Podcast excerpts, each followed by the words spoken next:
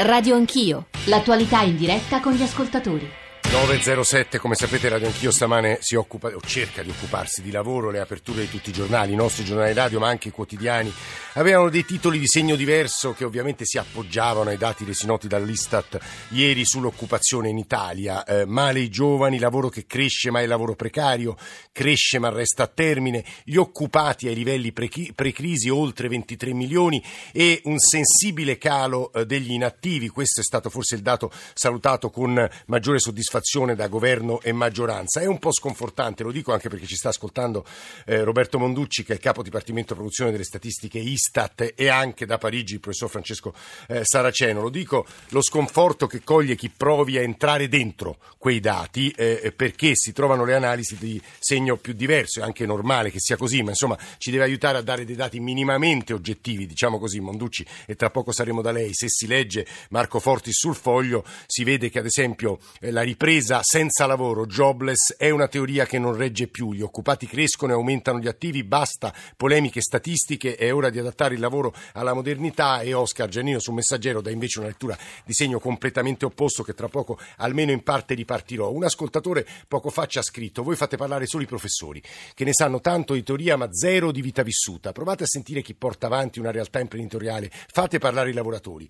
Eh, io mi scuso eh, del fatto che finora non abbiano parlato, ma in questa seconda seconda e terza parte di Radio Anch'io, gli ascoltatori, i lavoratori, gli imprenditori parleranno e come a partire da un, una serie di Radio Anch'io e poi di Whatsapp e poi anche dalla loro viva voce. Partiamo dai Whatsapp. Al di là dei toni trionfalistici delle forze di governo e delle scontate critiche da parte delle opposizioni a nessun cittadino credo sfugga il fatto che un aumento dei posti di lavoro sta a significare che aumentano le opportunità, le occasioni di lavoro, cioè imprese, aziende cercano nuovi lavoratori, quindi un segno positivo per l'Italia.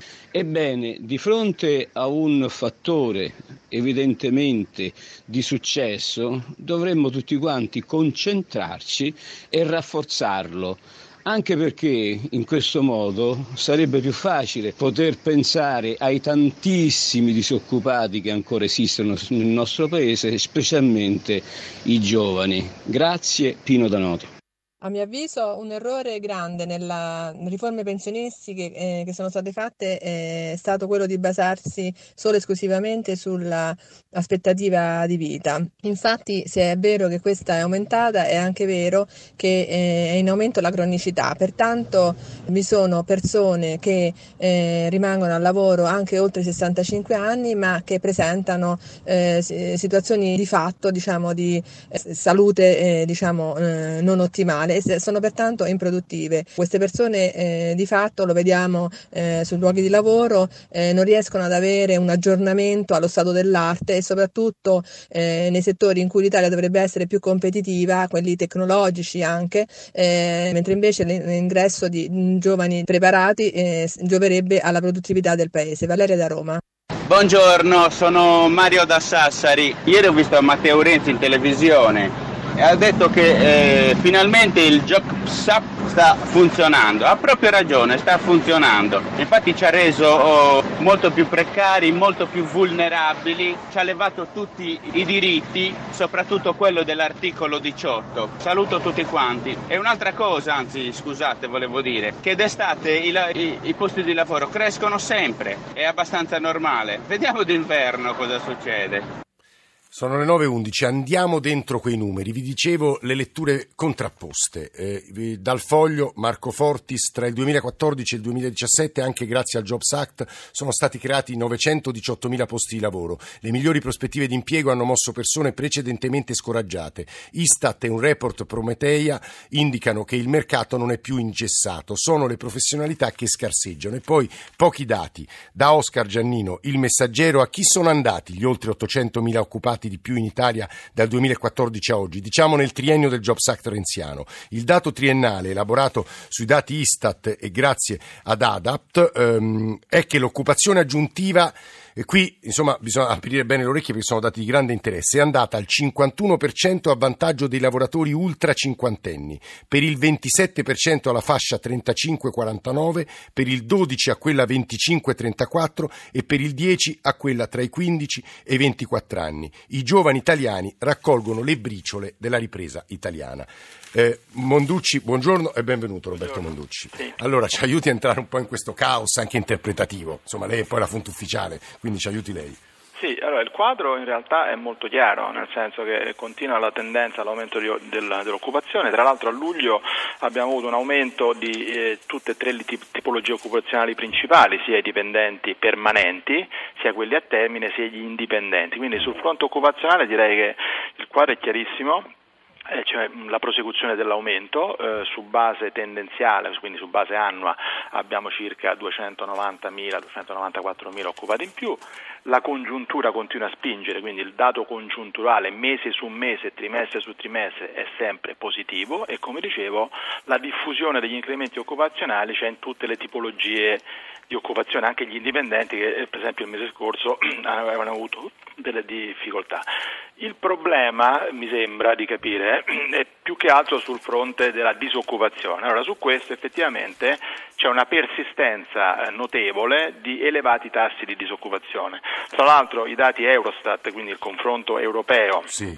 ci dice che dell'ultimo anno, quindi luglio 2016 e luglio 2017, in Italia il tasso di disoccupazione è calato di due decimi di punto, quindi dall'11,5% all'11,3%, in Europa è calato dal 10% al 9,1%, quindi in Europa c'è una tendenza alla riduzione del tasso di disoccupazione molto più forte rispetto all'Italia. Che cosa si può dire su questo? Eh, sembra dai nostri dati che eh, prima di tutto l'aumento eh, nell'ultimo anno della, dei disoccupati, delle persone in cerca di occupazione, è tutto concentrato nelle classi di età elevate. Esatto. Quindi, Questo in giovani... conseguenza della legge Fornero, corretto? No, queste sono persone che cercano occupazione. Ah, che cercano lavoro, scusi, cercano scusi. Eh. Quindi questo è, mentre giovani, diciamo, la disoccupazione giovanile è in calo, quindi anche nelle fasce centrali.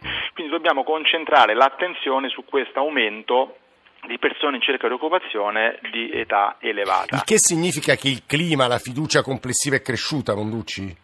Sì, allora se vogliamo interpretare eh. questa, questa, evidenza la possiamo mettere in relazione al calo degli inattivi. Allora, sì. questo aumento di persone in cerca di occupazione è sicuramente legato a una maggiore attivazione delle persone sul mercato del lavoro anche perché è aumentata la fiducia, c'è crescita, le imprese segnalano eh, un incremento dei posti va- vacanti, quindi questi sono, da- questi sono dati dal lato delle imprese. Gli ascoltatori scrivono, parlano sempre di stagionalità, è vero o no? No, questi sono tutti dati al netto della stagionalità, ah. quindi è neutralizzato l'effetto stagionale. Eh, il fatto che a luglio ci sarà un, sarà un, aumento dell'occupazione è al netto della stagionalità. Però Monducci non... posso fare un'obiezione, la rubo da Marco Girardo a venire. Lei diceva sono cresciuti un po' tutte le tipologie di lavoro, da quello che leggo qui nel 2017 sono arrivati 3,5 milioni di contratti con una crescita significativa significativa di quelli a termine a quota 2,3 milioni, quindi due terzi sono a termine. Allora, parliamo di due cose diverse. Eh. Quello di cui parlavo io sono il, il numero di occupati, no? Sì, Quindi sì. le persone che in un certo m- momento del tempo risultano occupate. I contratti, eh, le attivazioni e cessazioni di contratti, è evidente che in termini di numero sono più elevate per quanto riguarda i contratti a tempo determinato che si aprono e si chiudono, quindi diciamo, c'è una forte turbolenza nel mercato del lavoro in termini di numero di attivazioni e cessazioni di contratti di lavoro per quanto riguarda i contratti a termine. Quindi concentrando l'attenzione invece sulle persone, quindi che in un certo momento sono occupate, effettivamente noi abbiamo che nell'ultimo periodo un, si è un po' affievolita la spinta alla crescita dell'occupazione dipendente permanente, quindi su questo non c'è dubbio. Continua a essere positivo il dato, quindi di crescita, ma molto meno forte rispetto al passato. Invece stanno aumentando in maniera consistente eh, i lavori a termine. Però anche in questo caso si tratta di eh, un andamento che va contestualizzato, cioè un conto che aumentano i lavori a termine e calano quelli eh, diciamo, permanenti, sì. un conto che magari c'è un aumento più intenso per sì, sì, a termine sì, in una situazione di crescita. Sì, sì, no, questo è chiaro, è Roberto Monducci, capo dipartimento produzione e statistiche dell'Istat, che sta parlando. Io vorrei a margine che il professor Francesco Saraceno, se, se vuole, eh, dia una valutazione di questi numeri che stiamo discutendo. Io leggevo anche tra le mille analisi e i numeri che ho qui di fronte che nella comparazione sul tasso di occupazione giovanile tra Italia e gli altri paesi europei noi siamo sempre tragicamente agli ultimi posti. Professor Saraceno.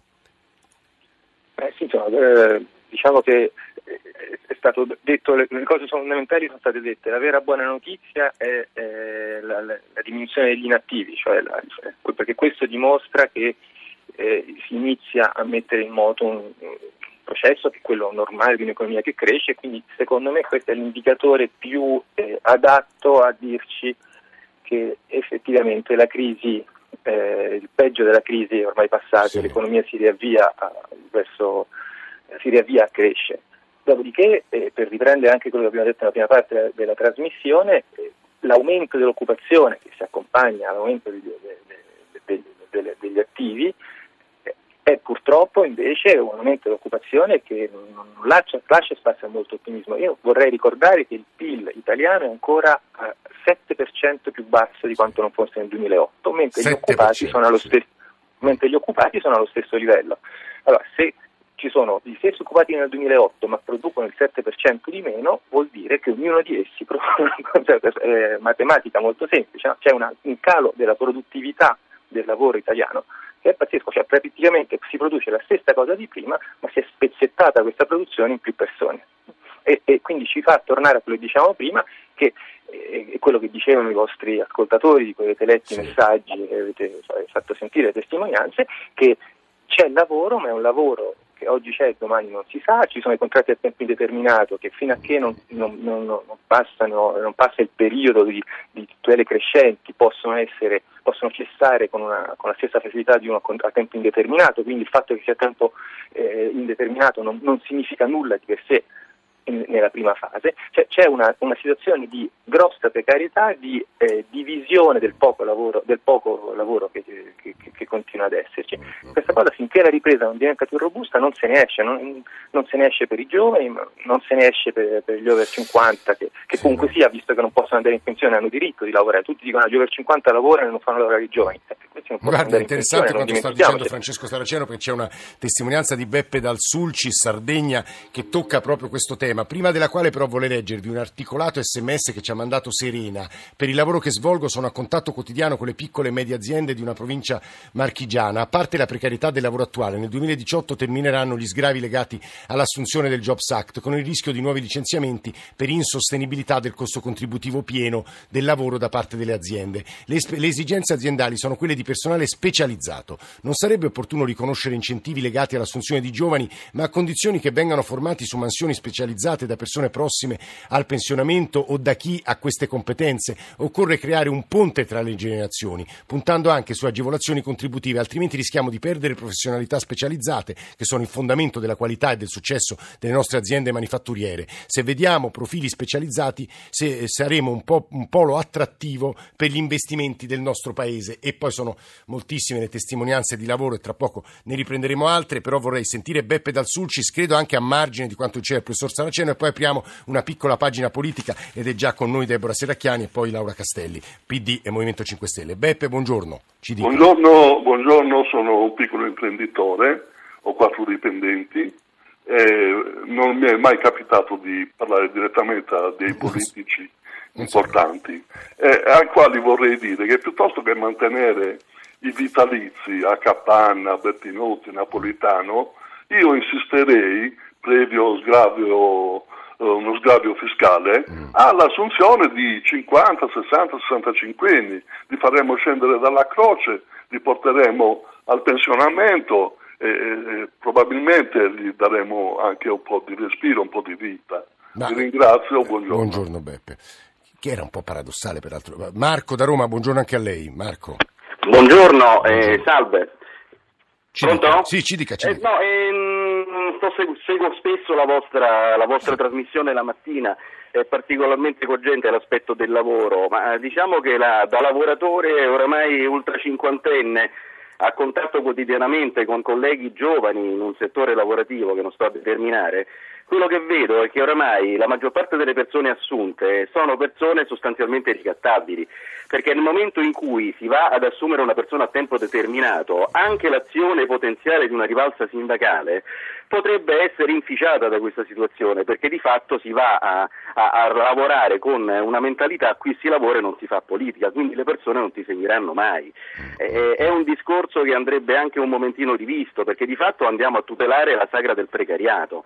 E anche l'azione sindacale è svilita dal punto di vista contrattuale, perché se si vanno a fare accordi a ribasso, e soprattutto che non vanno a tutelare il salario fisso, anche mm. la piattaforma dei contratti nazionali è inficiata da questa situazione qua.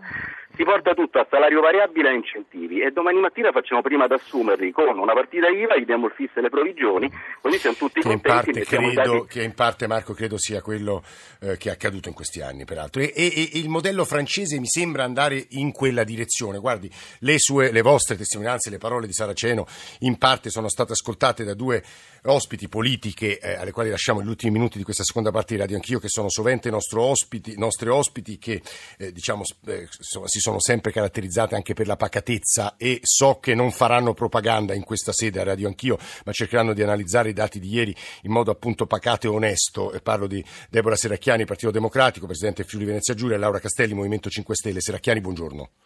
Buongiorno a voi. E Castelli, buongiorno anche a lei. Allora, Seracchiani, anche perché buongiorno. noi stamane siamo in estrema difficoltà nel leggere i dati di ieri, perché come sa, editorialisti, analisti, economisti si dividono sull'interpretazione. Seracchiani.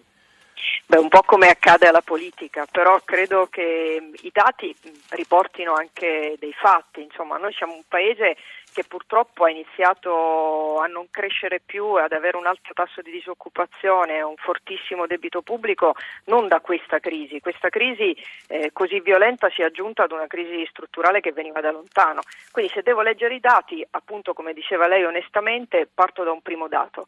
Nel 2012 il PIL di questo paese era meno 2,5%. Ora la notizia di ieri, e oggettivamente è una buona notizia al di là della lettura che può darsene, è che addirittura migliora il PIL rispetto a quelle che erano le previsioni. Quindi nel 2017 abbiamo più 1,3%. Sicuramente ancora poco, sicuramente meno rispetto ad altri paesi europei, però insomma partivamo da un meno 2,5%. Poi le vorrei dare altri due dati interessanti. Sicuramente il Jobs Act non è la panacea di tutti i mali, però è stato uno degli strumenti che sono stati messi a disposizione di questo Paese per cercare di smuovere un sistema del lavoro estremamente bloccato. Oggi possiamo dire che dal 2014, prima col governo Renzi, poi con il governo eh, Gentiloni oggi, comunque ci sono 913.000 occupati in più e dal 2014 di questi 913.000 occupati in più oltre il 60% ha un contratto a tempo indeterminato. Che questo sia un paese che purtroppo ha dato molto spazio al precariato è un dato di fatto e che bisogna in qualche modo cercare di ridurre quel precariato lo abbiamo fatto cercando di far costare di meno il contratto a tempo guardi, indeterminato. Guardi, Cosa che vogliamo fare adesso anche sui sì, giovani? Su, di questo abbiamo parlato anche con Marco Leonardi all'inizio della trasmissione. Eh, Laura Castelli, Movimento 5 Stelle, anche qui con la pacatezza e l'equilibrio che ha contraddistinto spesso i vostri confronti a Radio Anch'io. Immagino che questi numeri non la convincano, c'è però qualche aspetto che dobbiamo comunque salutare positivamente positivamente o no, Castelli? Io punterei a guardare la qualità degli occupati, eh. come si diceva anche prima, vorrei ricordare che il 12% degli occupati italiani oggi vive sotto la soglia di povertà. In generale, se apriamo un po' la vista, possiamo dire che questi dati ci dicono che la strada non è propriamente quella giusta, continua a essere una politica fatta di un sentiero stretto. Oggi l'Europa continua a chiederci questo sentiero stretto che ovviamente non ha funzionato. Da una parte abbiamo avuto momenti felici perché abbiamo avuto un aiuto sul quantitative easing, tassi di interesse positivi, tutte cose che stanno venendo meno a breve. Quindi la domanda è che cosa succede? Cioè, se in questo sentiero strettissimo abbiamo ottenuto questi microscopici dati che fa, mh, da una parte ci fanno contenti ma dall'altra sono troppo piccoli, ci chiediamo, visto che questi sono stati generati in un momento felice perché con condizioni molto, aiutati, molto buone, che cosa diciamo. succederà? Eh. Dopodiché il tasso di inattività, mi permetto di dire, eh, che scende, scende perché gli over 50 eh, non vanno più in pensione e il combinato disposto di più disoccupati e meno inattivi, oltre a essere un po' insomma, un paradosso, ci dice che cosa? Che il sistema produttivo non è in grado di assorbire le richieste di lavoro. Quindi questo è un governo timido che in qualche modo non dà input al mercato. Castelli, se, eh, se andaste al governo qual è il primo provvedimento che prenderesti? Investimenti pubblici? Bis- Bisogna, eh, bisogna, riprendere a fare investimenti. Questo governo ha ridato indietro all'Europa soldi e spazi finanziari per gli investimenti che non, siamo, non, abbiamo voluto fare in settori produttivi forti, che hanno leve finanziarie forti, con un bilancio gestito per eh, obiettivi di missione, quindi con chiarezza. Ecco. Mm, Laura Castelli che ha parlato, Movimento 5 Stelle, abbiamo un minuto e mezzo prima di chiudere questa seconda parte. Se vuole Deborah Serracchiani replicare su, sul, sul, merito ecco, della timidezza del governo, date le condizioni estremamente positive del contesto generale, soprattutto il quantitative easing. Serracchiani. Guardi, con grande onestà devo dirle che non so dove l'onorevole Castelli ha visto queste condizioni così positive. Noi abbiamo fatto una fatica immensa, abbiamo lavorato nel periodo in cui, ricorderà anche l'onorevole, c'era il patto di stabilità bloccato, vuol dire che il pubblico, anche quando aveva soldi, non poteva spenderli. E ricorderà anche l'onorevole che abbiamo lavorato in un contesto nel quale questa crisi interveniva appunto su una situazione nella quale nulla era stato fatto in precedenza. Cosa abbiamo fatto? Abbiamo tolto le tasse sui macchinari, sugli imbullonati, sui terreni agricoli. Abbiamo cancellato l'IRAP sui dipendenti e quindi è costato di meno il dipendente alle imprese per quanto riguarda ovviamente il costo del lavoro. Abbiamo tagliato l'IRES dal 27,5% al 24% e abbiamo fatto un grande progetto che sta seguendo il ministro Calenda sulla industria 4.0. Certo che se lei mi dice non avete fatto miracoli, non abbiamo fatto miracoli, ma dire che sono microscopici questi risultati mi pare un po' poco, insomma 913.000 occupati in più non è un dato microscopico. Sì, anche se hanno quei dati abbiamo provato, lei lo sa, Serracchiani ad analizzarli, l'ha fatto Oscar Giannino che ha una posizione come sappiamo liberista, dicendo che in realtà sono quasi tutti ultra cinquantenni. Sì, ma perché sono quasi ultra cinquantenni? Scusi, questo è un paese che ha mandato in pensione i quarantenni qualche tempo fa e allora adesso subisce un sistema pensionistico pesantissimo. Certamente quello che stiamo facendo adesso è quello che serve e che deve essere fatto, e cioè incidere anche sul sistema pensionistico, l'ute volontaria, il lavoro che stiamo facendo con i sindacati, lo misureremo e lo vedremo. in questi giorni. Eh, Serracchiani Castelli, grazie davvero per essere stati con noi, così come ringraziamo molto il professor Saraceno eh, da Parigi e Roberto Monducci, capo dipartimento produzioni statistiche dell'Istat. Come vi dicevo, dicevo, nella terza parte daremo la parola soprattutto alle parti sociali, ma soprattutto a voi ascoltatori con le storie di lavoratori, di imprenditori, di quali lavori eh, si sono perduti in questi anni e quali lavori sembrerebbero eh, insomma, essere quelli più eh, attraenti e che si trovano in questi ore, in questi giorni nel nostro paese. Ci risentiamo tra pochissimi minuti.